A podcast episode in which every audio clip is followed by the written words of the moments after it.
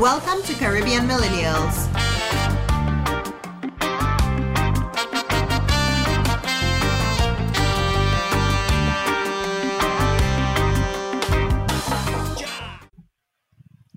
Good morning, Vietnam. Oh, I mean, Whoa, podcast. wrong podcast. whoops, whoops, whoops. Yeah, cut that one out, Tony. Cut that one out. Good morning. Oh, in fact, I'm not supposed to be saying because we don't let people know when we actually record. So, hello. Ooh, mystery. Well, fun fact, I might because we were just talking about how um, Mercury was in Gatorade and Mars was in Gatorade. and actually, the d- today that we're recording, if y'all are feeling funny, it's because it's full moon in Taurus. It's Halloween. Bruh, It's I know none of that moon of mean. the month. Alright. Gajiti. After this, I'm gonna be lighting my candles and you know Is dancing to the um moon. is Halloween locally in the Caribbean like God Day Appreciation Day? Like, you know, shout out to your obeah woman. Shout out to your God Day. Oh my Big god. up, big up, big up. You know, you live in large. Shout Big up to the Labry ex. people. Big up Labry people. Yeah. Wow. Know the goddess are international. Just a WhatsApp call. away, you Guys, guys, guys. We have a guest. Trying to be on your best behavior. Jeez. And Man. introduce the guest. This guest is like, I mean, this is our first time actually like having her on speaking, but I just, I just feel like she's family. You know, she's been, An OG. you know, following the podcast from the jump. Um, all right, so we have. uh Sorry, just let me get my accent right. Oh I'm probably going to her name. Here I'm we so go. sorry. Um, but we have Maëlla Kancel, uh, born and raised in Guadeloupe. Uh, she has a blog called MyInsaeng.com, which uh, she shared her life um, and her experience going through um, and looking for Black representation in cinema, music, and literature. Um, and uh, she also started a podcast called Karukerament. Hey, I hope I got that right. Yes. and yes, my French accent is still She there. said no.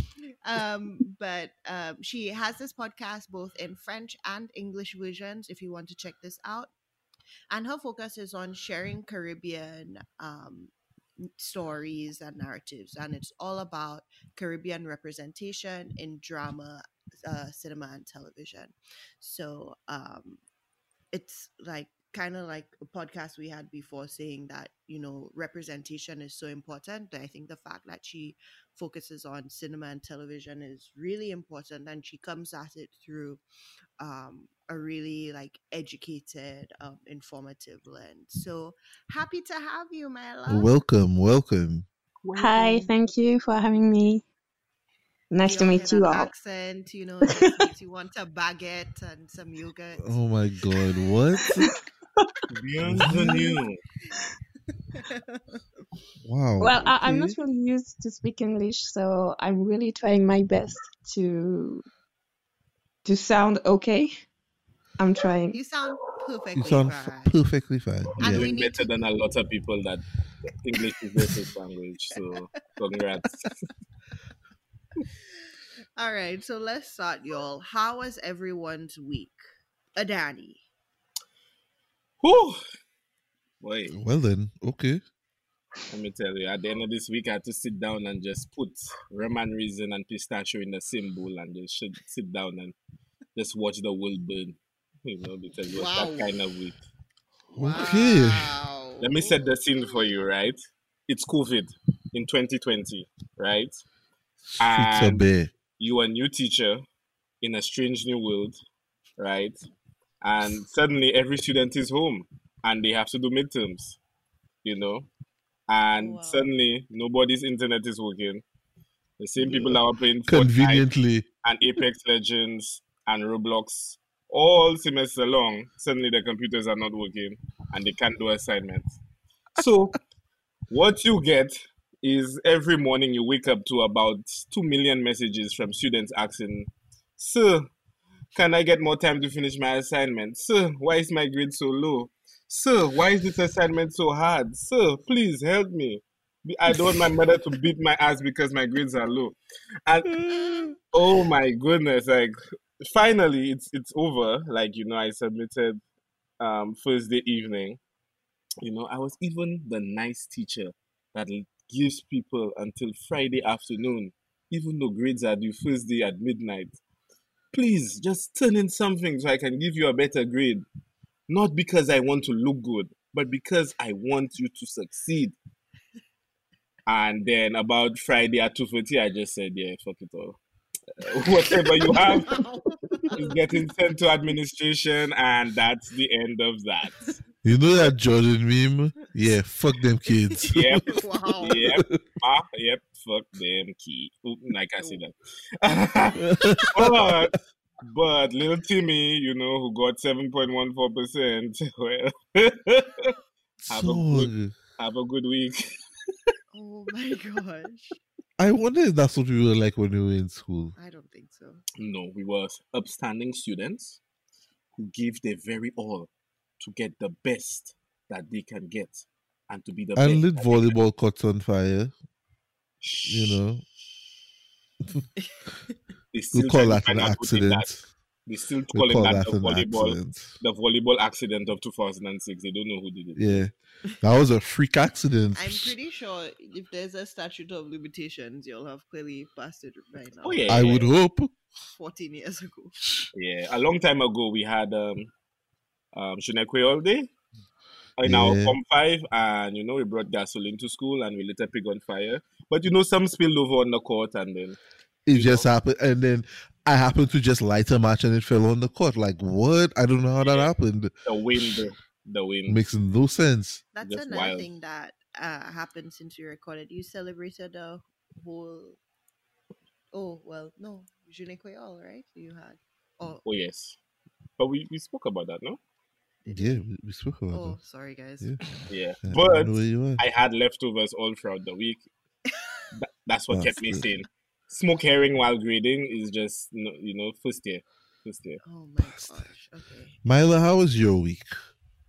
Uh, it was okay because uh, it was my second week of holiday, and Okay. it was fine until Thursday. And then Thursday it started to went downhill because I'm also a teacher. I I'm Oh in my elementary God. school- elementary elementary school, and we are going back to school on Monday, and we just don't know how it's going to happen because Ooh. one one minute they say we're going back at 10 o'clock and then they said no we're going back at 8 o'clock and i don't know because we were supposed to have this like 15 minutes to talk with our students about the, um, the teacher who got killed i don't know if it was relayed by other media international media but we had a, a there was a a terrorist attack uh, in in France. Well, this week and two weeks ago. And two weeks ago, it was a teacher who got killed, and we were supposed to talk about it with our students on Monday. And now they said we should not. I'm I'm not sure. I mean, we got different info information, and we don't know what's happening. So it's exhausting, mentally exhausting. Yeah. Mm, Wow. wow, wow, like wow. so much. Adani context. like, was your week that bad? Um, well, we didn't have any terrorist attacks that I know of, but Man, that's that's Wow, That crazy. sounds like so much, Maëlla. And I mean, you're in France right now, so even what is happening with COVID, um, where you're at? Well, allegedly, we are in a lockdown since Thursday, but really nothing has changed that much Oh, because we can still go out uh, at, well, maybe one kilo, I don't know. Um, well, we can stay around where we live for about an hour. We can go to we can go shopping for grocery. Um, and we, well, kids are still going to school, so it's not really a lockdown. Only Yeah. movie theaters and restaurants are closed, and maybe uh, big malls, but I'm not sure. Really, we don't we don't know exactly how it is a lockdown. We don't know. Mm. Everybody, everybody's like, "What's going on? Why are we still able to go out like there's nothing wrong?" So we don't know. It's weird. It's a very weird situation right now. Strange times. Yeah, because I was seeing in the news and I, I got like my morning like New York Times thing and they had showed a graph and they had shown like France skyrocketing like compared to the other countries and I was like, whoa, what is happening, you know, over there. But it's so interesting how each country and even within countries, like different cities and that kind of thing are, are dealing with this whole thing and it makes you wonder like when are we ever going to see the light at the end of the the tunnel. You know, some people are saying it's like a oh, it's gonna be like two years or whatever, but you wonder. I mean, is it even going to be longer than that? Um, How is Wow. Guadeloupe doing? Because I saw that Martinique basically went on shutdown till December 5th. Yeah. Yeah, well, I think Guadeloupe isn't. Uh, there's no lockdown for now, hmm but uh, uh, there were a lot of cases uh, between August and September. Oh, wow. mm, So, and there's no hospital right. There's no hospital right now, so it's very hard to handle the situation. there's absolutely like no hospital at all. Well, there's one hos- hospital, but he's uh, it's old, and they are Oh. building another one right now because I think that's um I DM'd uh, Anushka about this because you talked about it one day and I said that the the new hospital is being built uh, is being built right now so um, because the previous one um, got burned down got burned down Yeah, it's That- a very similar situation to Saint Lucia.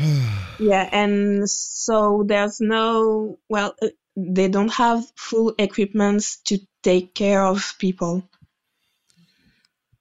That's not good to hear, man. Like, Yeah, I mean, yeah. I think it, when we spoke about it, what we were saying is that it's so interesting how you know you live on your island or you have your attachments to your island, but so many other islands are going through similar, Similar things, things. that you're not even sure about, right?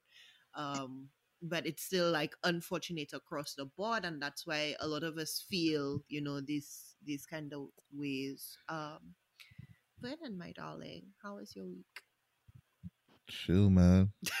Just chill. I'm, I'm serious, guys. I, I tried my best to, you know, do nothing outside of work and exercise. That's it. I just chilled. I, I don't know. I like. I just in my mind, I was like, this week I'm gonna take it easy. Just gonna relax. Not gonna let my coworkers piss me off with their stupid questions. Yeah, that's that's that's all it was. Um, mine. I even avoided social media a bit. Anushka, your week? Mine was um all right. I was kind of transitioning as well last week. Um, I was off, so this week it was getting back into the swing of things with work and remembering what I do for a living. So that was um, interesting. um, I I'm currently only working two days a week. So when I took the two days off, it was like, oh, 10 days that I like have no work responsibilities or anything to do. So um like getting your brain back in the swing of things is always um interesting. I've also been trying to be like festive with all this Halloween stuff. So I did some like care packages for my neighbors and stuff, you know, just spreading Being a good neighbor and all that jazz, Yeah, you you know know. Got invited to um go on a walk with a neighbor you know like you know just living my best social self Oh, I went to the doctor this week, guys. You know, turns out I'm I'm okay. I'm healthy. I'm not dying. You know, so there's that. Call that a win for me. Win. Yeah. um all right so news i mean there's only really two things i like had on course but um if the, you guys would like to add anything i feel like right now um for the two of us living in the states and i'm sure like many people in the world are watching it like we're just looking at okay we got an election Yo, did y'all know up. that the US recorded 100,000 coronavirus cases yesterday? In one day. I'm I'm beginning to realize the US will just always have coronavirus for the rest of the In like, one indefinitely. day. Yeah. Say it with me. In 24 hours, oh that's a long statement to repeat together. 100,000 cases.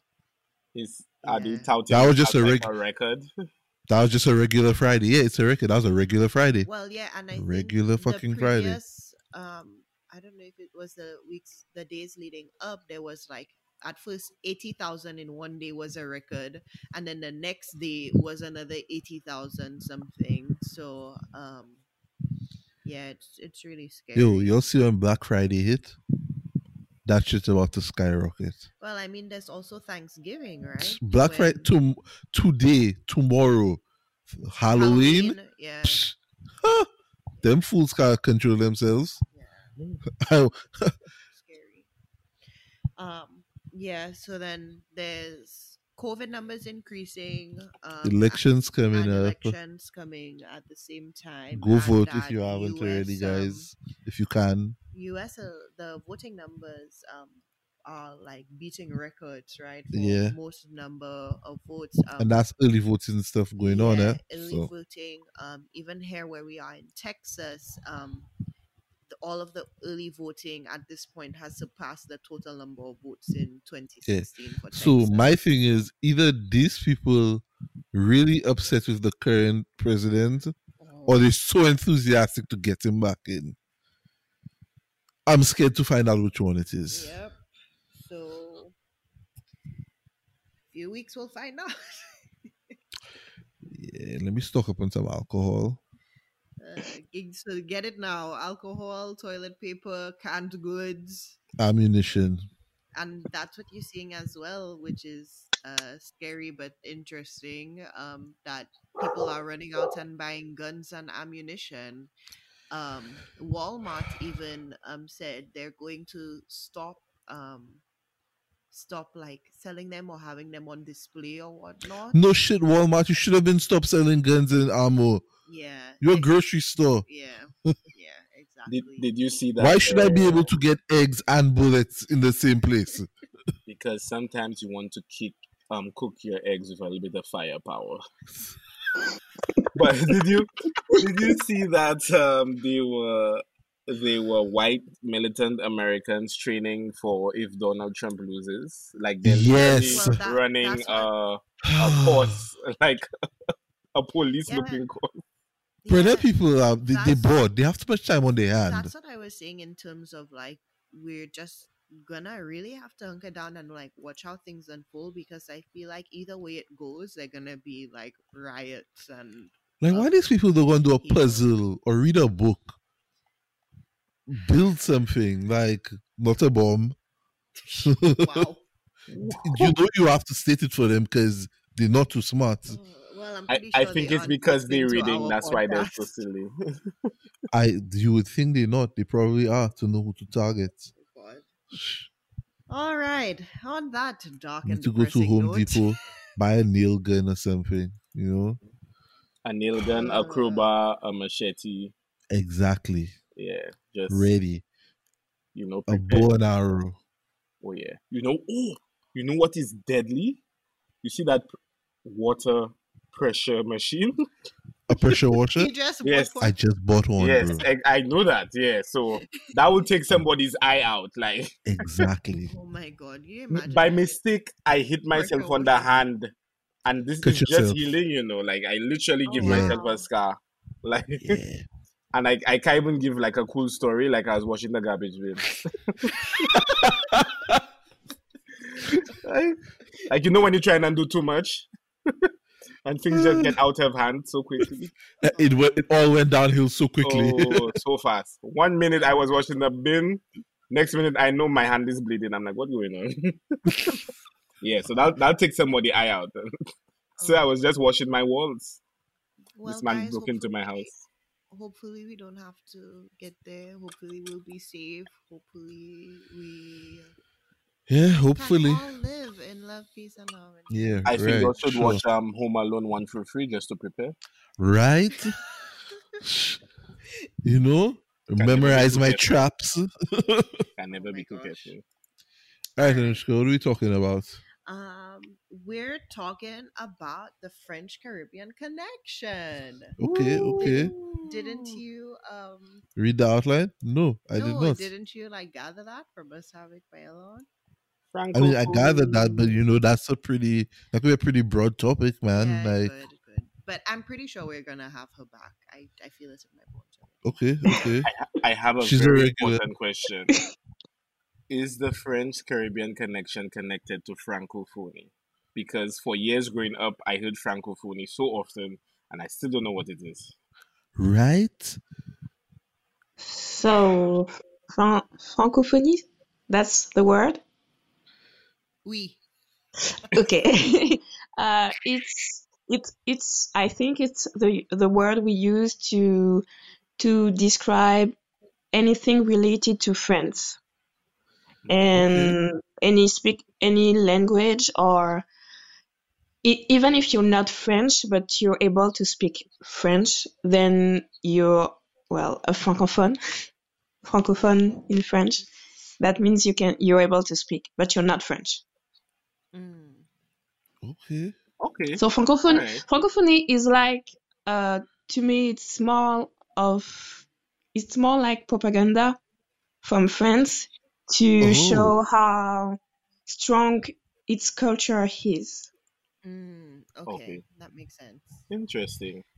No wonder they were pushing it on the uh, smaller islands. Okay. I get that.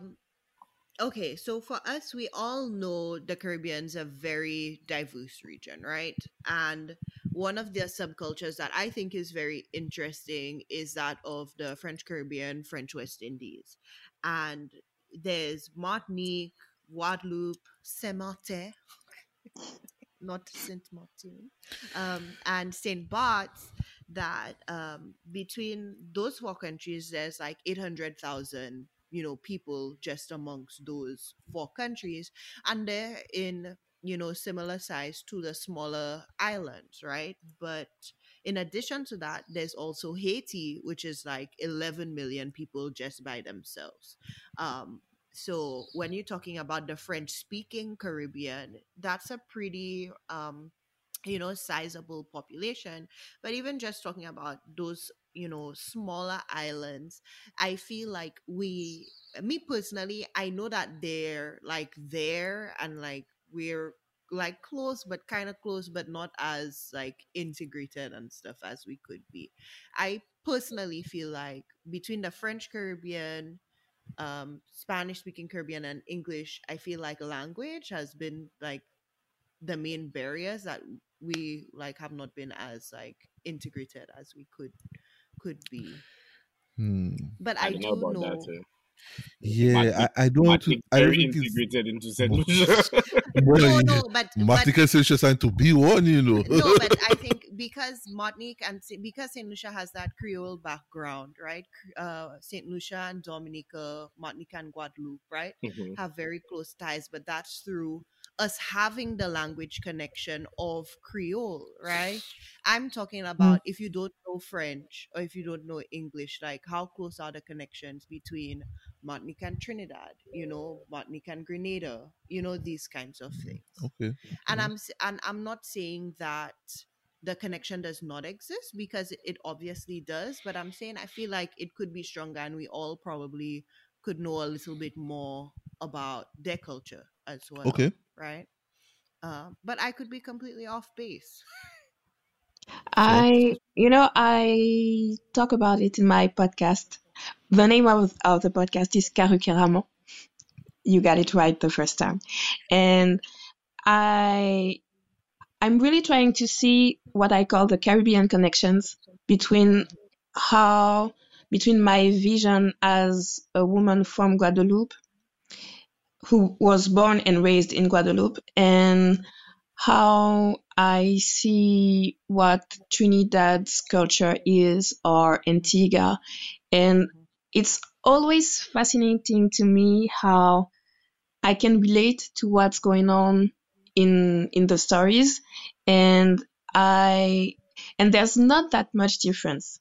There there are differences like uh, I in my episode 10 and 11, I talk a lot about the history of Trinidad and Tobago and the um, the Indian Indian Indo-Caribbean people. Sorry. I talk about the history because we also we in Guadeloupe we also had uh, the Indian immigration, but it was very very uh, small compared to to what happened in, in yes. So that makes a difference on on how the society is organized today. But it's it's we have more in common that than we think. And I, that's why that's why i really hope there will be more films uh, to show that so we can be aware of how we have in com- of how much we have in common Okay. and also uh, because i know it's something we always talk about in in the french caribbean community there's also french guyana Yes, yes. that's we, true. uh, we we often forget about them but there's also french guyana Yeah.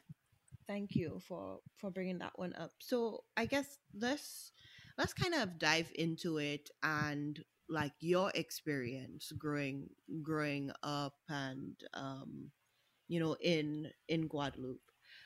How do you feel um so I guess even just being in Guadeloupe, how do you feel like you have been received as being Caribbean in French spaces? um so like yeah so once you're because you live in france right now right? Yes. So even guadeloupe and martinique the french caribbean i guess is you know small relative to france. So coming to france and saying you know yes i'm french i'm from martinique or guadeloupe did people sorry guadeloupe did people like know about like where you were from? Like did they acknowledge like you know you being french for that? Was there like a knowledge of of that Mm, so when I when I came to France, I was 20, so I I went to university. Mhm. So I was supposed to be with people with some uh, with some knowledge about the history and the geography of France. And that was surprising to me, but it's not something unusual that French, white French people think that Guadeloupe and Martinique are next to Africa. oh really Oh, really? wow Yes. And it's even weirder to to realize that they can act- actually locate Saint Barth. They know it's mm-hmm. in the Caribbean Sea, but Guadeloupe and Martinique, it's something very v- vague. Mhm. And that's not because they're not taught about um, the, well, we're still colonies to me. also, officially, we're called département, but we are colonies. And right they know about it, but it's still it's too vague for them. And when I was in college, I felt very rejected. And especially because I wasn't in, I didn't have other Guadeloupean um, classmates and so on. It, there, well, yeah, there were not a lot uh, in my university, so I was really all by myself and it was very hard because I I I knew about racism but it's something different when you experience it yourself and you're not sure if it's really racism or not. There's always this little voice that tells you maybe it's not. Maybe really they're not that bad. They're not that evil, but it I went to university for like 10 years because I I studied history and then I studied Korean. So I I went there for a long time. And Mhm. it's always it, it always uh, happened like i would meet people and i would feel rejected or they would they would not treat me with respect and i would feel it but i would pretend that it wasn't it was okay that i could deal with it. It was uh, it was nothing but it really got to me. And i like yeah 10 years. So when i was about to turn 30 i i think my body just shut down. Like really i, I was depressed really. And i my body shut down. And then i had to have surgery. And then i had to lay down for six months to recover from the surgery and then i finally decided to accept my identity as a Guadeloupean woman and to be like, forget them.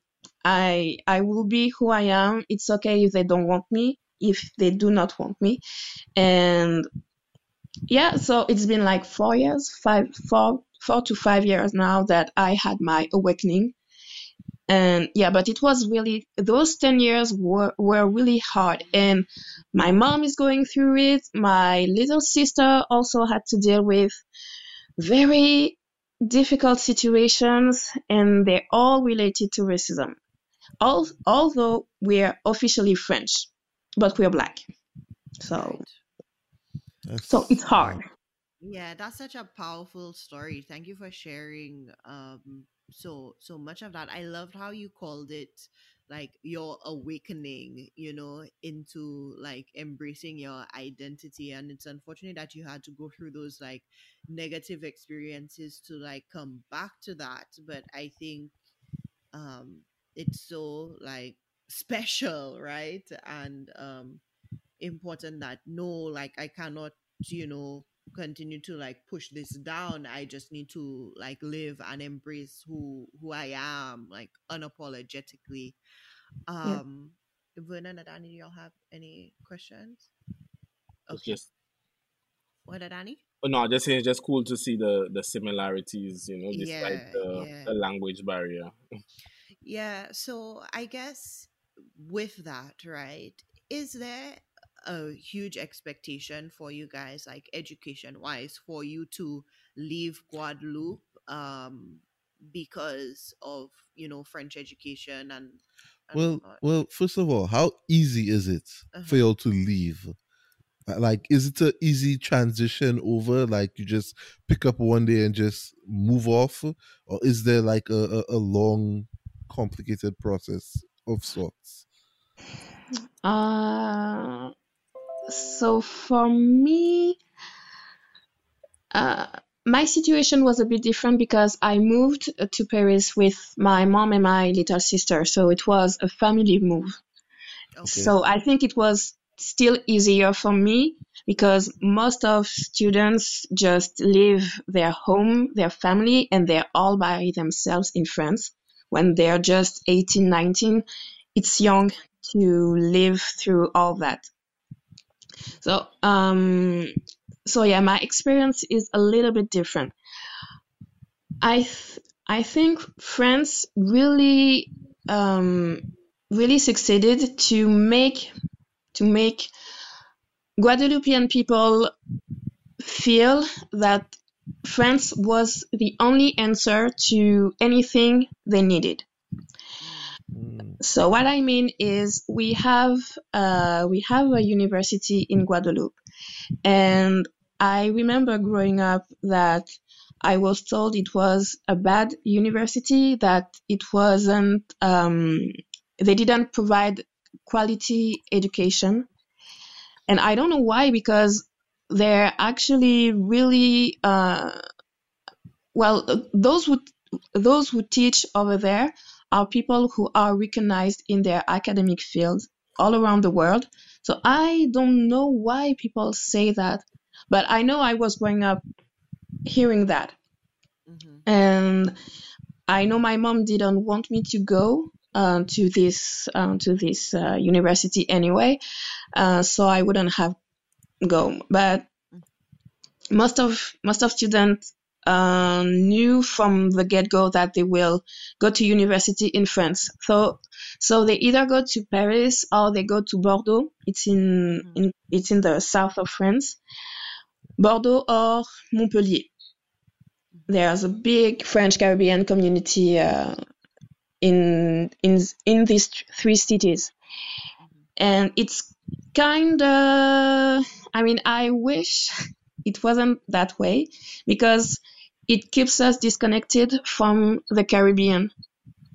And although I know there are programs to go study in ex- exchange programs, that's a word, ex- exchange programs. Yes, it is. Yes.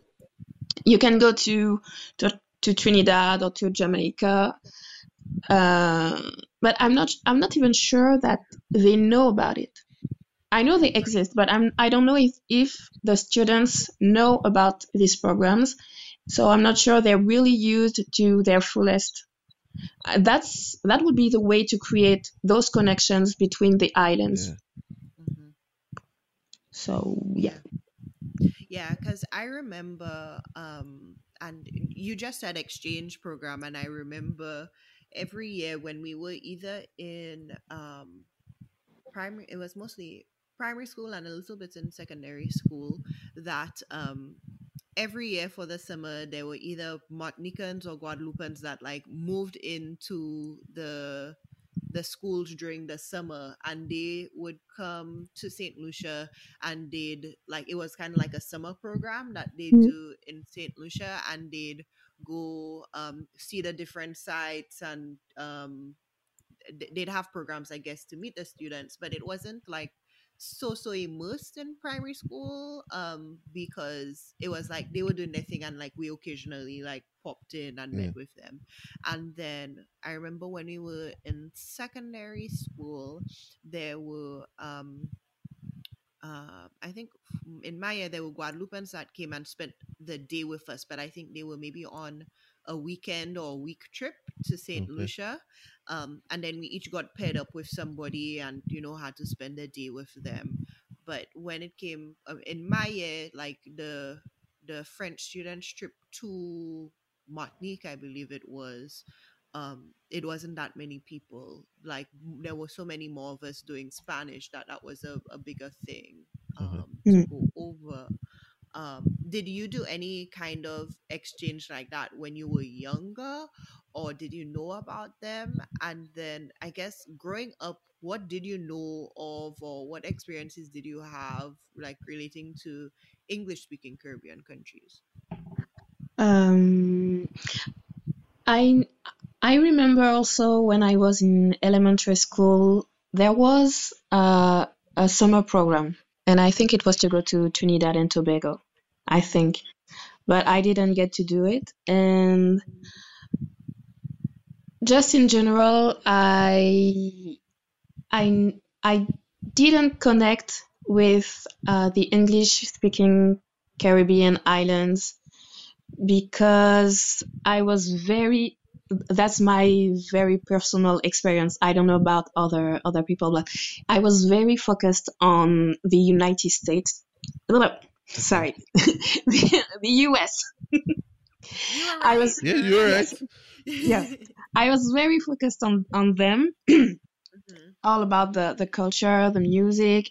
So I was more interested in that than what was going on in the Caribbean. For instance, I never got to travel in the Caribbean. Mhm.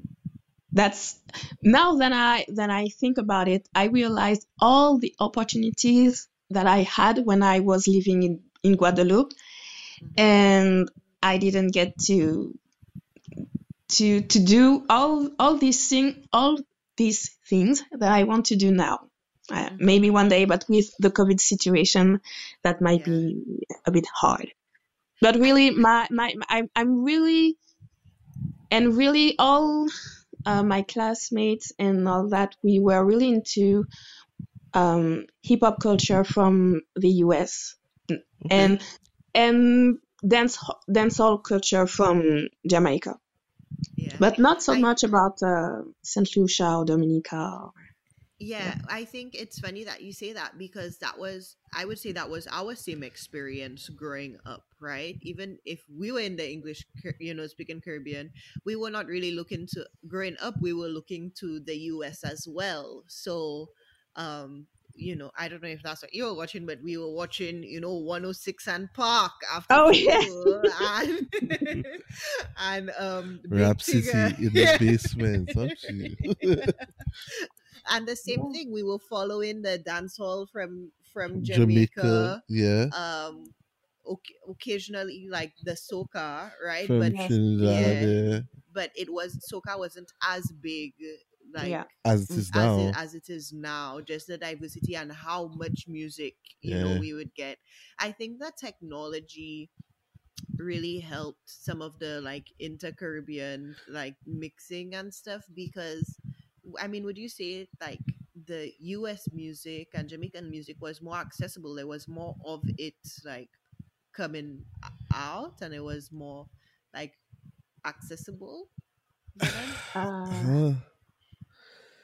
It yeah the the technology really helped. I think like especially and coming it was media too, yeah right? Being we at the time of the internet because if you think about it it's like before the internet you would listen to you'd hear rap whatever rap they play on the radio Mhm, or whatever you see on BET. And then when the internet started to kick off and get really big for us, people were downloading a lot of music.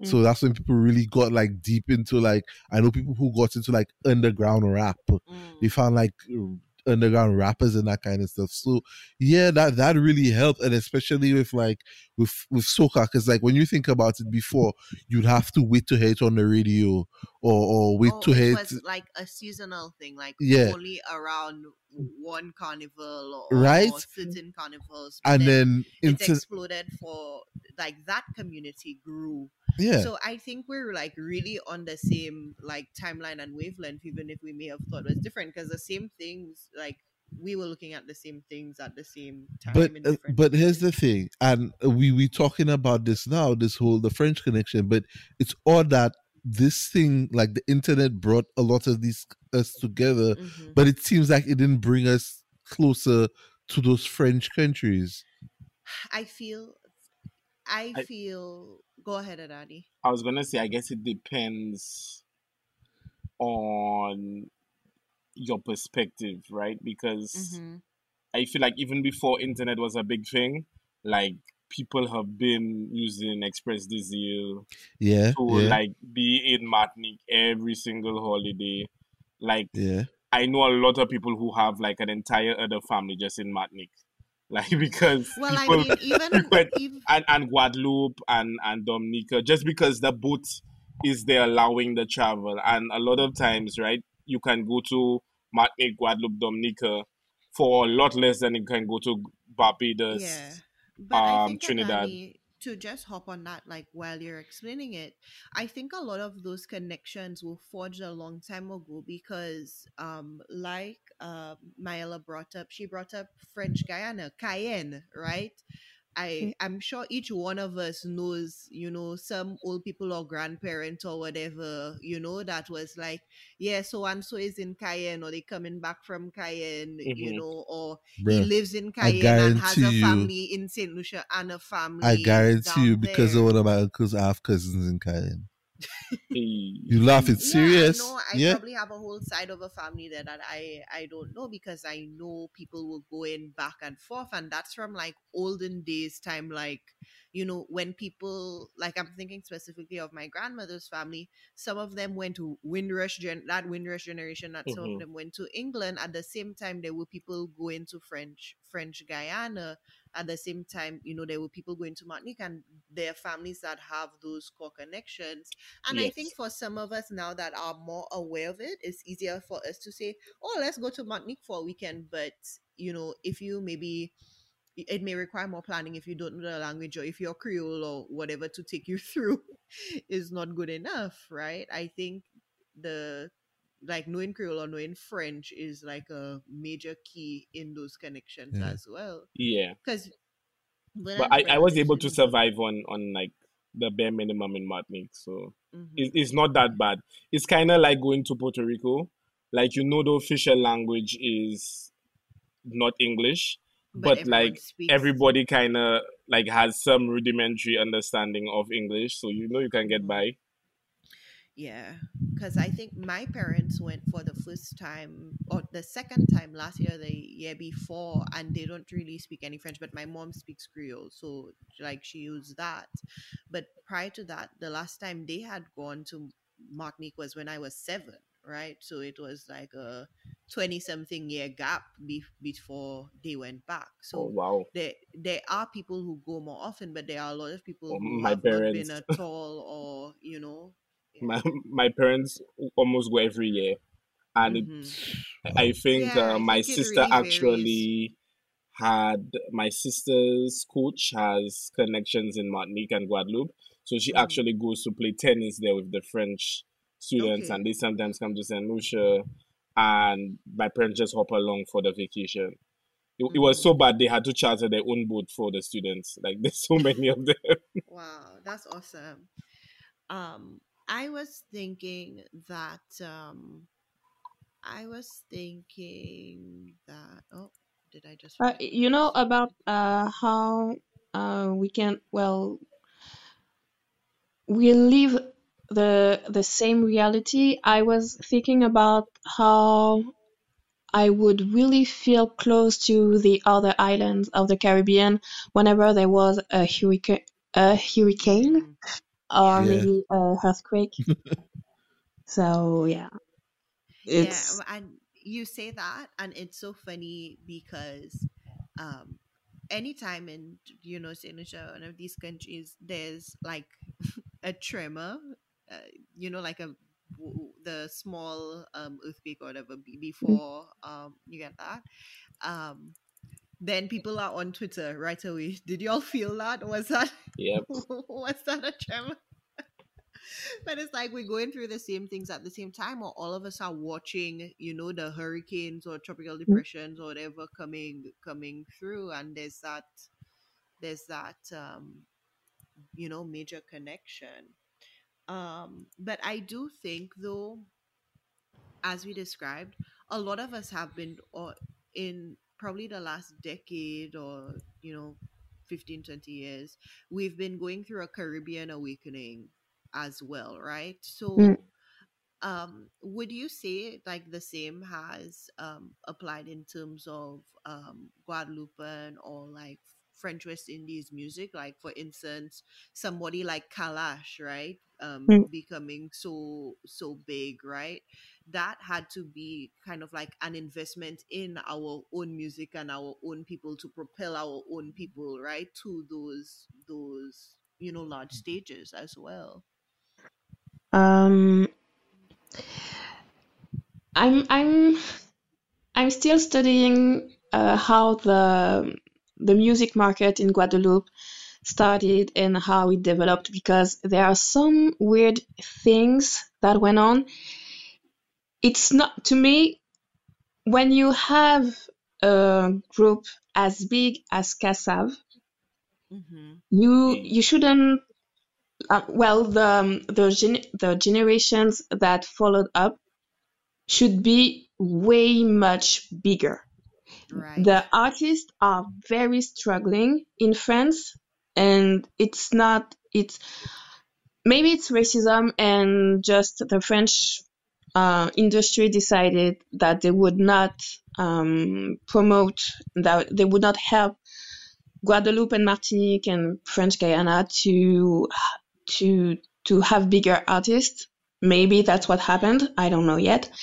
Mhm. But what I know, well, what I know, what I think is um, Kalash is big right now, and he really, of all the the artists that the all the artists that are active that have been active for the past 10 years i think he's he's the one who really um uh who really shows his who oh, okay stop Um, dois reprendre mes I think you'd finish. okay um You'd finish. Okay. Yeah. Kalash Kalash is the one who affirms his Martinican identity the most.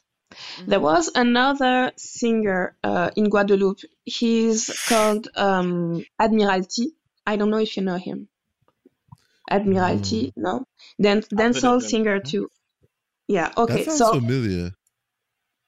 I think because he he he did a lot of collabs, and so uh, that that was my point. Kalash is really um, pushing through the French market, and Admiral T was about to do the same thing about ten years ago, and then I don't know what happened, but he kind of switched, and now he's he's more into um, Caribbean collabs. So I know he has songs with Haitian singers, uh, maybe Jamaican singers too. He's really trying to create that Caribbean sound, Mhm. uh, and it's a different approach. And that's how artists from Guadeloupe and Martinique they have to choose between the two for now. The the best option would be for them to be able to start maybe on the Caribbean level and try to connect with other Caribbean singers and then go straight for the um, for the international um, international scene and French the French market would be in the international scene like we have um, she's a female wa- uh, rapper uh, called Meryl. She's from Martinique too, and she was nominated at the Hip Hop Beauty Awards uh, this year. I think it was for a Rookie Award or Best International Act. Uh, see, I don't even know because it's some it's something big, and they just said it once. Well, she said it once on her social media, but there was no hype about it. Like if you if you if you I'm into K-pop and well not not that much anymore, but I used to be into K-pop and I was really active in the fandoms and you have a strong fan community and whenever there's uh, an award ce- ceremony you have everybody coming together to show their support to hype up the artist. And we don't have that in Guadeloupe and Martinique. And it's I'm trying to create something. I'm using the hashtag stream Caribbean. If you want to use it you can also use it. The more the merrier. But I'm really I really hope that we get to change the algorithm of all the social media and streaming platforms. If we get to use over and over again, the more people, uh, the more people use uh, one one hashtag, whatever, even if it's not hashtag Stream Caribbean, we have to use the same the, the same word. So the algorithm the, the algorithm we ha- will have to change and it will bring more visibility to our artists and yeah. yeah Yeah, well, she she she has a good point there, and it's almost like I want to see. You see what happened with Afrobeat? Yeah. Mm. You see how Afrobeat just like picked up, and it's a thing now. Like, I feel like that should be happening. That should have been happening Yeah. for Caribbean music. So I think what's happened is we will focus on the outside, right? Like we will focus on the US and, you know, other markets. And then we took some of that influence and said, well, you know, if these people like that's how a lot of us saw black people as well, right? Like in media and that kind of thing. So it's like, okay, I can do this too, and maybe saying, okay, I can be a rapper and like imitating maybe some of those styles, and then some people saying, no, well, I can be a singer, a dancer, you know, whatever, but like having my Caribbean style. Yeah. But some people maybe define that as well instead of looking to the US, oh well, let me look to my country. Let me be the Antiguan this or the Barbados Yeah. This or you know whatever. And then now each one of those islands has like those kinds of people, and they start they have started to come together. Yeah. But we need to come together at an even higher umbrella, Well- right? that, oh, like what you're saying with So, Stream Caribbean, because it's more than just for that. And you know, things have been happening because that's what I was about to say. to bring it even more and have more supporters behind it, more audience and fans behind So it. here's the thing. I don't think the issue is on our end. And the reason why I say that is when you think of something like soca, Mhm. it's big in the Caribbean, it's big in Japan. Yeah. So it's it's I think it's the audiences we're trying to reach. They just need to listen to us. But And I think that's time. where Yeah. and I think that's where her hashtag and what she's saying Mhm. comes in when you know you we trying to change the algorithm and get them to notice us. Because if But Japan can notice saying, us and it's- it's- now Japan having their own carnivals Mhm. and stuff like that, like Yeah, but that's what I'm saying. It's going from all of these Yeah, yeah, yeah. to connecting under a larger umbrella, right? To like Mhm. of Um, Caribbean music. Mm-hmm, mm-hmm. Yeah, and but not I- just for Caribbean music. There's also like film and these kinds Yeah. of things that I'd I'd like Maëlla to touch on a little bit. But um, Adani, what were you saying? I was just saying, like, if you look at the success of like Kassav, Midnight Groovers, Mhm. like you know, like there is potential there. I I just think in the last maybe couple of years, like it's been so diluted in the like especially the music industry. But I see it coming back, especially with um what Martinique and Guadeloupe and the French territories are doing, and then the rise of Dennery segment. That's what I was um, gonna. I so I see like I can see the kind of collab that could come from the Dennery guys um doing Creole music and French music on the Dennery rhythm beats and then getting into that French market and the French guys coming over onto the Dennery beats and then getting into the St. Lucian market and then possibly like Mm-hmm. The how cross Trin- how there's like. Trinidad like we can have like a French kind of dancehall Dennery segment fusion coming about from that. Like I could see that happening, especially Mhm. since a lot of these people in the outer districts where Dennery segment is more popular, the people who have more ties in the Guadeloupes and the French Guyanas and the the Martiniques, etc. hmm Um, Maëlla, did you like? You know about Dennery segment and these kind of songs. Like, what was your reception about it? Like, if you do. Uh, Uh, I know about it, but I I'm not. It's not my thing. But I know about it, and yeah, uh, I'm I'm with Adani. It's it would be really big if more artists from Guadeloupe and Martinique uh, would collab with people from St. Lucia or Trinidad.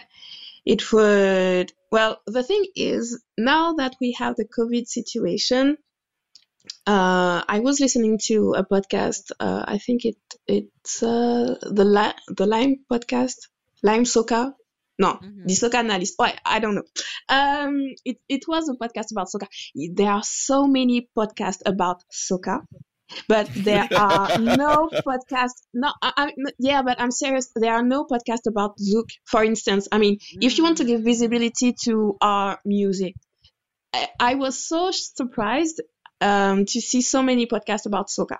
Okay, so I was going to say uh, that when you have uh, no, I forgot what I was about to say. But uh, I to fill forgot. in the gap, right? Like even if somebody like me, right? You know, Yeah. I'll hear Zouk and I like it, but I don't know like the first place to like go to look for Zouk if I want to Mm. like find what's hot or like what you know what I mean? I Like, and understand even- that issue. and even how I find music, like I'll find one song I like, and then I'll do start radio on my app, like based on that song, and then I'll like things attached to that. But I find sometimes with the French music or songs that I like, the things that are suggested aren't like that song, That one that song one song that you I started like. Yeah, and, Yeah. and that's that's because we don't have um the algorithm the algorithm don't uh, doesn't recognize Zouk. Mm, Uh, last year, uh, my Spotify stats were um, so I listened to R&B the most, and then I had Zouk, and then I had uh, Zouk and pop or something like that. I mean, Mhm. It means that for the algorithm, eh, there are two categories of Zouk when there's there should Oh. be only one. One. One, yeah. Yes.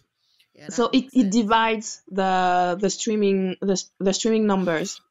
Mhm. and that's why you cannot if you click if you click on on a song and you won't find that much other songs related to the one that you like because the algorithm doesn't recognize it because there it's not streamed enough for the algorithm to recognize it Yeah, yeah. Yeah. So for anybody listening today, go look for some Zouk to listen to after this podcast. We'll um Well, we'll have for- to get M- Maëlla to um Yeah, she'll have to Create create, a a playlist playlist for us. first. yeah, euh, Caribbean Millionaires, our first playlist will have to be a Zouk playlist. Re- Saturday morning Zouk. Right? Oh boy, I can see a Danny dancing now. No, I mean, there's a song I'm looking for, right? A Zouk song that they used to play on the St. Lucian radio. They used to start a radio show like Saturday around midday, and I have never been able to find the song. I, I heard a bit in my head now, but I just do not know the name of the song. You may have to call the radio station and be no, right? well that that's also uh, something else how tv or radio can can help give more visibility to artists from Yeah. other caribbean islands and i know for us djs uh, back in the day used to really help promoting other caribbean artists from other islands so i don't know how it was for you but DJs were really the ones setting the trends. And it's not that much anymore. And now that we won't even be able to party for another couple of years, I will have to find another way. she said that you could hear the depression in her voice. Like, you know, I just, like, I just. Well, you know, in these times when you're feeling down and stuff, that's when you just want to go to a fit and bust a wine and you know, you, you know, dance your sorrows away. But that's Yeah. Can't do that. Corona. um, so I. I, I love kind of like the path that we've taken of like finding the similarities and then saying, you know, how can we um um you know provide more support and like see further growth of our like creative stuff and representation and we've spoken a lot about music but um i know you do a lot of work Maëlla in terms of um television and film and that kind of um media so you kind of want to start us off on like what Yeah. you have kind of seen in the Caribbean space or or French Caribbean space. I'm I'm not sure which specifically of, of what you've seen in the development and and progression there of of representation. Um, my uh, season one and two of my podcast were more dedicated to other Caribbean countries because since I didn't know what was happening in other islands, I wanted to see how, well, what kind of stories were brought to, to the screen. Mhm. And uh, my season three, which I will start sometimes sometime in 2021 will be specifically about Guadeloupe. because I realized that Guadeloupean filmmakers are really into showing the harsh reality of our lives. And it's very depressing.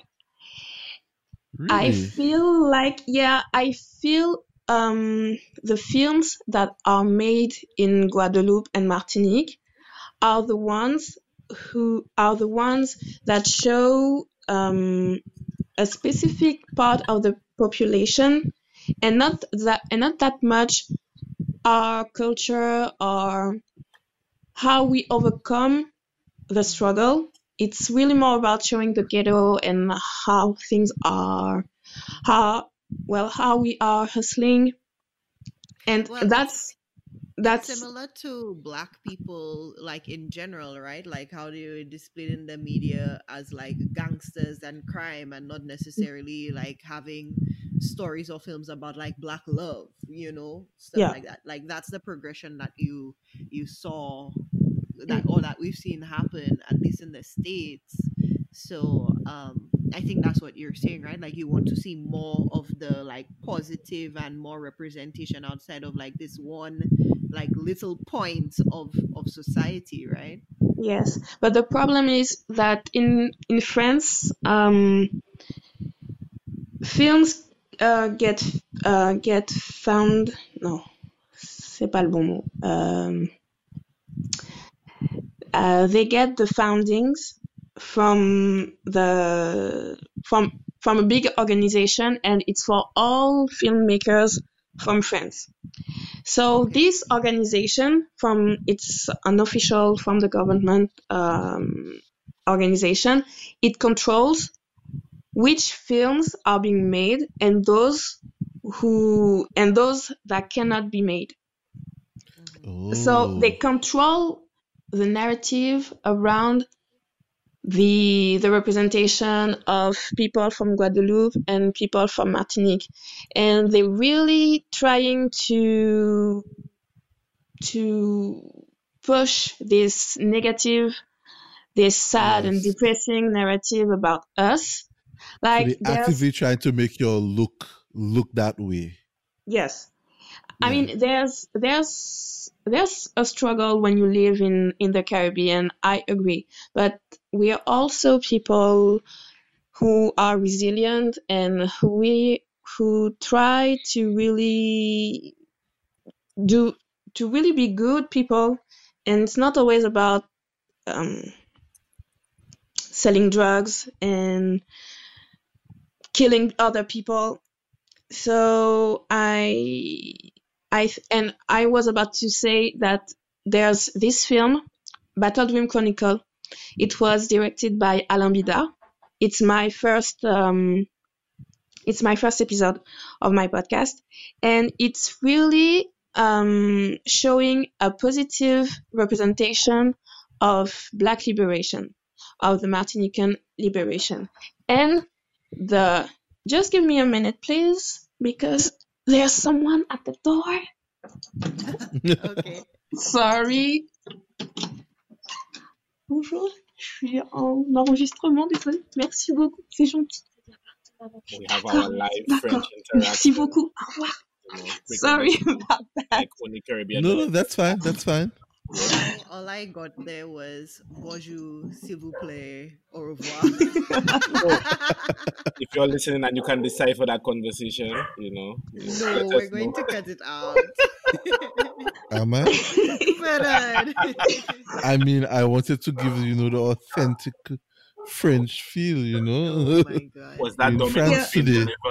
It was it was my neighbor. Oh, we in Okay. France today. Yeah. So uh, I was about to say that it's positive representation of uh, Black liberation, and he to- Alain Bidard told me that he he couldn't get his film to be screened in France.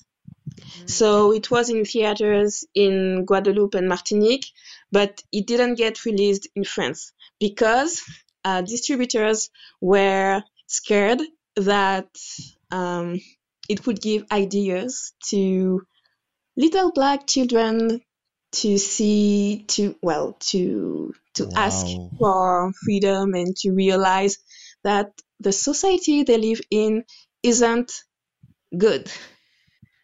Wow. So I know that this is very controversial and I don't want to go like too deep into it, but then like does that make you feel like that's why something like cuties got through because um it was like controversial and like you know you know what I'm talking about, right? Well, I, I think uh, I didn't get to see cuties because COVID situation. I didn't go to the movie theaters, and it's not well. See, you can watch it on Netflix everywhere in the world except in France. Oh wow. Wow. Okay, so I didn't get to. Maybe they will add it to the catalog in a in a few sounds months. Interesting. Yeah. But yeah, so um, the thing about cuties, um, I'd, I'd say that they didn't understand the perspective of the of the filmmaker. She's a black woman, so she knew exactly why she would why she decided to show to to create this story and why she decided to film it that way Mhm. and I think for white people, it uh, it's just the confirmation of all the negative stereotypes about black women. Correct.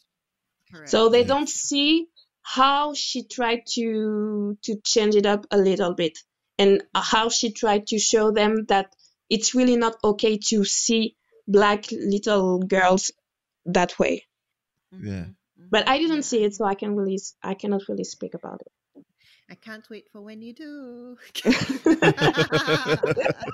I feel like she'll have a hot podcast episode yeah. when she does.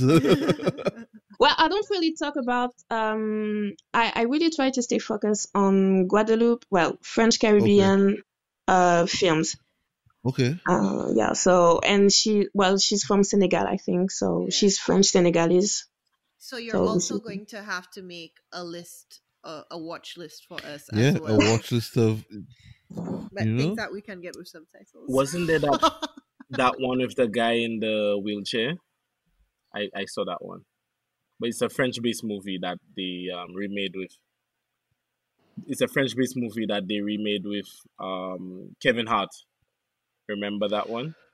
But it was Oh. Ah, originally uh, French, yeah.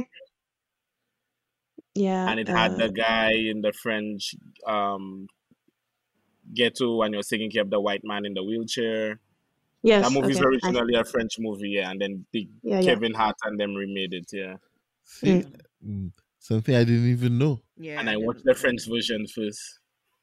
Which one was better? The French version.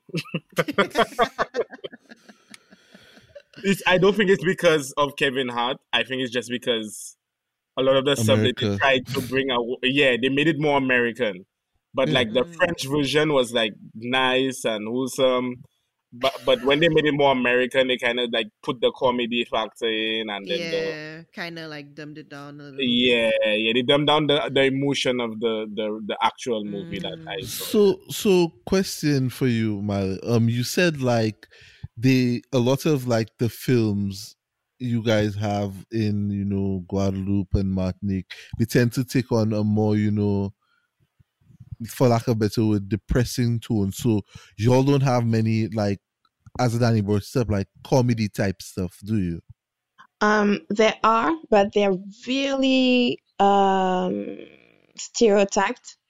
So Okay. they're really going for uh, all the negative stereotypes about Again, about black people and the well the black community doesn't support these films nor these filmmakers but they actually do really well in movie theaters with the french white audience. So Wow. for instance there there was this um this film about slavery. It was a comedy about slavery Um, oh my god! it was it was released in 2011 i think. And it it was a hit in france my in france yeah.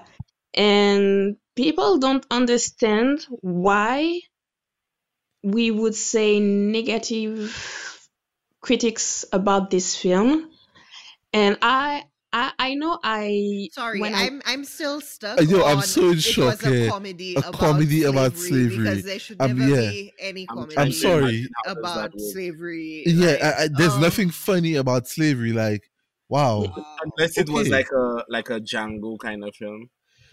no Not, no no no no Wow. and uh, maybe maybe maybe that's what they were trying to do but at the end of the day uh, I'm, from um, a stories per, a storytelling perspective it's a film with um, well everything is co- coherent coherent coherent yeah, coherent.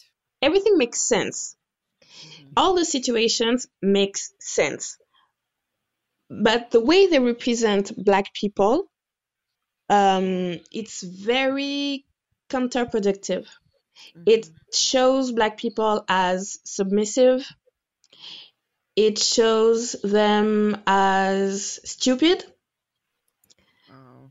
they they just they, they they just took all the negative stereotypes about black people they put it in the film they wanted to make a comedy about it but they just they just reinforced Wow. the the stereotypes and there's there's uh, this one scene and even if you look at the poster of of the film you see so you have the two lead uh, the two lead uh, actors uh, standing looking straight ahead so it's like it so it's like they're they're looking at the at the viewers Mhm. and then you have in the background you have the enslaved black people and they they all have their and their head down. They're chained and they have their head down. So it's a submissive uh, Right. position. And what we want right now and it's also the narrative that historians are really trying to push into the mainstream uh, debate it's how even the the enslaved people that worked in the master's in the master's house Yeah. were also fighters in their own way the Mhm. the fact that they're they they they're trying to survive and they're trying to do everything in their power to survive it's a form of resistance and that's really the narrative that right now i feel like we're trying to push and films like the one i talked about uh, i don't know the i know it has an english name but i don't know the name. In french it's case départ and it was really uh, to me it, it was a setback in the in the form in the history of the representation of slavery. I had a special edition. It's in english too so maybe if you want to check it out. I talk a lot about how france uh, how french cinema us cinema uk and brazil um, represent slavery in their films and the differences and also the similarities Awesome. Oh, I mean, I feel like we've learned so much, and I Yeah. Feel, oh, you have I, a I, question? I have a question because yes. so you being someone who's you know you've studied this whole film stuff what in your mind do you think has to be done or can be done for french filmmakers to break out of this habit of making films with that kind of depressing tone Bec- well, uh, what you, I think what you're saying is people are making things that sell, right? Yeah So, so it's it's a matter of the it's I think representation is always part of the solution, but it's having representation at the top, and it may also be redefining like the audience, right? So if if you know the audience is you know mostly that they're catering to is mostly white French people, um, the things some of these people want to create that are black stories maybe that's not the audience they have to cater to and maybe they have to go Yeah. towards a caribbean audience or a black audience the thing is how much money is there in that yeah i guess yeah at the end of the day the it's, it's it's a money it's a money yeah, thing money. So- Yeah, Yeah. So then my, my next question is because we're talking about film in terms of movie, but is it the same thing in terms of TV, like TV shows and whatnot? Is it the same tone? Um, so uh, I think there are, there are more opportunities for black actors um, in television. There are more opportunities, and when you well, TV has um, is TV is limited by the the you know when it's PG PG thirteen Yeah. Right. You have all those ratings, rules. The, the- yeah. Yes. So it kind it it kind of limits how far they can go in terms of represent of bad representation. Ah, okay. Uh, I I think, but it's not it's not really yeah actors have have better opportunities but it's not that great either. There are a lot of actors who who must go so either to the US or they go to the UK um, in order to to get roles because they don't have. There's uh, these TV shows um, Death in Paradise. It's shot in Guadeloupe and it's i think it's been going on for eight years nine years. And right now uh, the lead actress is josephine jobert. And she's uh, she's french. She's black. She's she's french and she's black. And she left uh, the tv show for two seasons i think. Maybe one or two. And now she's back. But she's a good actress but she doesn't get any role and I know at some point she wa- she said in her um, on her on her Instagram story that she's thinking about moving to LA in order to see if she can get more roles and she if she can work more. So a lot of a lot of actors and actresses have to move away to to get well to be able to do their job. That that seems like a reoccurring theme for us in the Caribbean. Yeah. Having to move away to be able to do what we I think these are the um what do you call it? It's like kind of like the pioneers and like waymakers kind of thing Yeah. because it's like you know making a path to like being known, seen, like identifying with a greater you know audience. Yeah, but it, it, I find it's very interesting that it it- it's it's only because of these rules and restrictions for TV that is preventing them from going so you know enforcing that bad stereotype. I mean, it's good, but to me, and I guess you know that's just me wishful thinking. It shouldn't have to take some rating of a show, whether it be PG or or R, to stop Yeah. someone from you know showing that kind of stuff. But Yeah, I mean, I think our next like fight and everything is, you know, carving out more spaces for ourselves, Yeah. in the media. And the media is a huge monster, right? So we just need to keep chipping and chipping and chipping away. Um, You know, you were talking about black love earlier. Uh, mhm. in in French cinema and in French television, it's it's there's this unspoken rule that you can have um, um, um, a black man with a black woman on on the screen. Mhm. You don't have couple. You you don't have black couples. Mm. wow, So it's always you if you have a black character in love, it's it always have to be with uh, a white character. Mm. Interesting.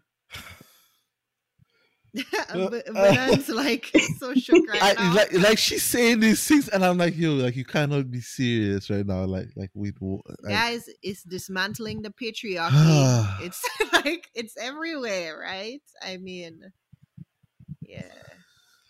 Uh, but but like Uh, but it's- it's- pressure went up his high blood no, pressure. it's it's uh, it's like yo, what do you do? Like, cause cause and, and she's she's saying it. It's like you for you to make a film, you have to get funded by these people, and these people basically dictating like what you get to put in your film or if you get to air your film. So imagine you being a director or a writer and you you spend your life writing this thing that you believe is is your masterpiece, your life's work, and somebody tells you, yeah, you can't air that because you your characters, you have two black people in love, we just can't have that on screen. Like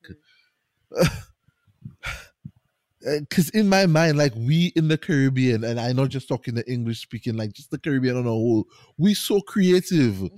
I can imagine some of the amazing stories French people are writing, English people are writing, and to see someone telling you, you know, like, yeah, that's just not fitting the narrative you want to put out there. So we need a Caribbean Netflix. yeah, right. That's what it's coming to. But you see, it all goes back to the whole money thing. So yeah, how do you foot the bill to start that? Boy. Mm-hmm. Mm-hmm. But that would be nice that we have a platform just for Caribbean just film. for us, right? Content, Yeah. yeah. Yeah. But since we're not, when, when I say we, I mean Guadeloupe, Martinique, French Guyana, we're not independent. Then we we will need to ask France uh, permission, quote unquote permission, to create something like that. It would it wouldn't be something independent from France. France, yeah, because they're still Yeah. uh, Yeah. they they part more. I have Yeah. a question I would want to ask about that, but you know, I don't want to, you know, next thing like propaganda and you know What? I mean like it's do you do you think it would be better in terms of for you guys in in, in this whole film and media space uh, the- you know what no just, I think I know where everyone's going. I was Yeah. going So- to comment that it's interesting that Haiti was the first country to get its independence, right, in the Caribbean. But it's the majority of the French territories that are still tied to France versus the English territories being tied to Britain. yeah Uh, So I, I always found that interesting that we still had so many French territories. Like, is it that France treats the French territory so well and they're so developed, or like there just hasn't been this push to want independence for the French territories from the Caribbean side of things? Um, I I don't know. Okay. What I think is in you know about Aimé Césaire about the Negritude movement? No, No. no No. no. enlighten Uh, us uh, well, I'm not sure I, I have the vocabulary to explain, but uh, basically, uh, in the in the 30s, 40s, um, around the around World War II, you had all these young uh, intellectuals from Guadeloupe and Martinique who got together in France because they were there to study, and they create they created their little group and they started um, a lit a, a liter- literature yeah Mhm. literature movement, yeah, and it's called Negritude. So it's really about um, um, being proud of your black identity. Well, it's about Okay. defining your black identity and being proud of it. So that was in the early 30s, 40s, and around the 80s, some well, other young intellectuals decided that it was time to go to to move further, and they they decided to to to highlight the Caribbean, well, not not the Caribbean, the Creole aspect of our black identity. Uh, in in no in English I think it's Creole creolization Cre- creolization. And you had so you had Edouard Glissant and then you had Patrick Chamoiseau well all these people they they really it's really about showing how beautiful how complex the Caribbean identity is. It, they, they're all intellectual.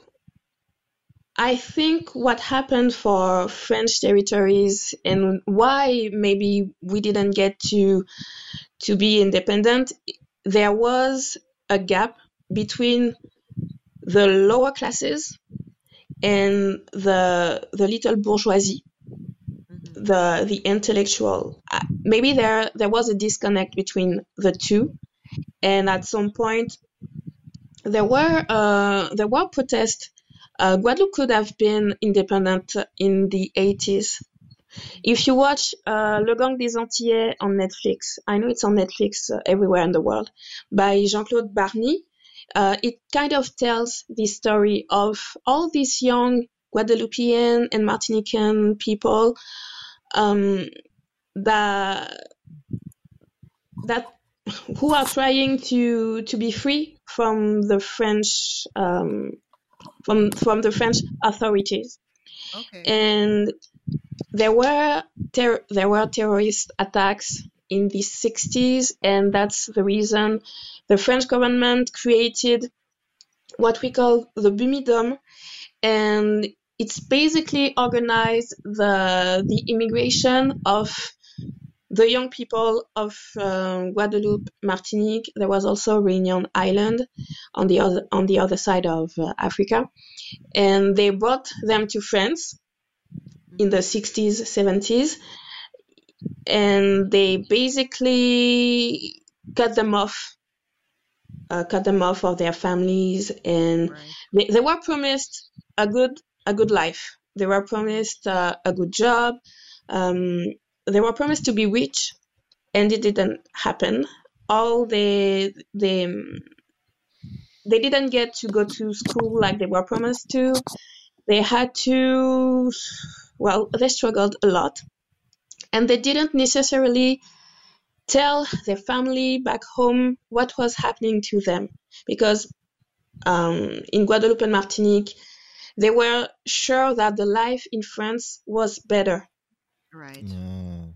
So Okay. there was this disconnection, and that's why um, you have a di- diaspora, a big diaspora in in France now, because those who left didn't go back, and they were, I think, at some point, they were the ones around the 70s and the 80s that could have that could have changed, uh, that could have helped those who wanted the independence, those who those who were fighting for the independence, uh, if they had this support from the diaspora, maybe it would have changed and maybe would maybe would be independent right now. I don't know, but I feel it's really about the disconnection between different groups of the population, and you Yeah, have in, in the one society. Yeah.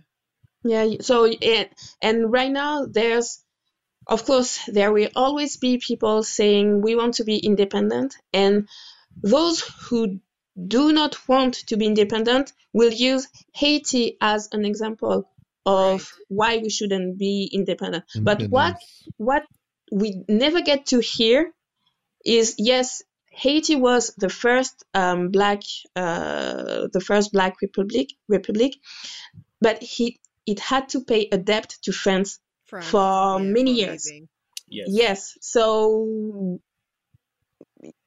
they they had to pay for they had to pay with money their freedom Mhm. and Yeah. their yeah Freedom okay. wasn't free. yeah. So I, I feel that's that's the main reason there are still so many French territories, and we're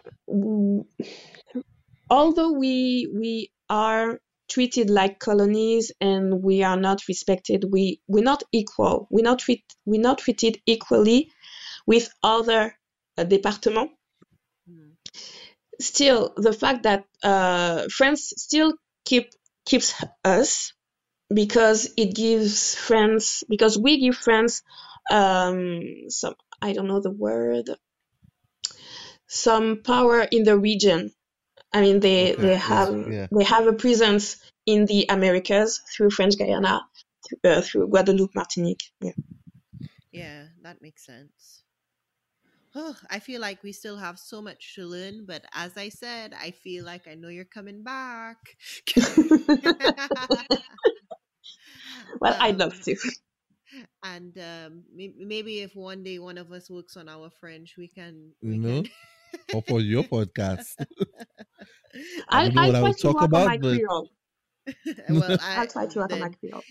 I, I could work on my I could work on my French. I'll I can start using Duolingo, but if it's Creole, that's a hundred percent a Danny for you. Hey, You'll have to start talking to Granny only in Creole, Danny. Acholma. Um,